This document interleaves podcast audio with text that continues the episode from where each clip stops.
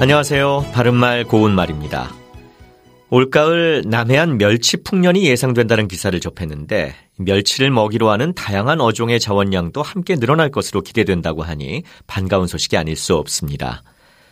풍년이라고 하면 곡식이 잘 자라고 잘 여물어 평년보다 수확이 많은 해를 뜻하는데 앞서 말씀드린 멸치 풍년과 같이 풍년이라는 말은 농사와 관계없는 상황에서도 생산된 결과물의 양이나 소득 따위가 매우 많은 경우를 비유적으로 이르기도 합니다.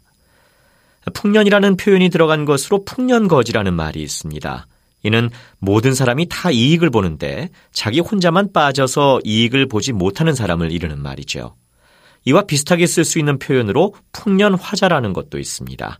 여기서 화자는 꽃화자에 아들 자자를 쓰는 한자어로 남에게 빌어먹고 사는 사람, 즉 거지를 뜻하는 말입니다. 우리말 속담에 풍년거지 더 설다라는 말이 있습니다. 남은 다 잘 사는데 자기만 어렵게 지냄이 더 서럽다는 뜻으로 남들은 다 흔하게 하는 일에 자기만 빠지게 될 때를 이르는 말이죠. 또 풍년은 들었으나 곡물의 가격이 너무 떨어져 농민에게 타격이 심한 현상을 가리켜서 풍년 기근 또는 풍작 기근이라고 합니다.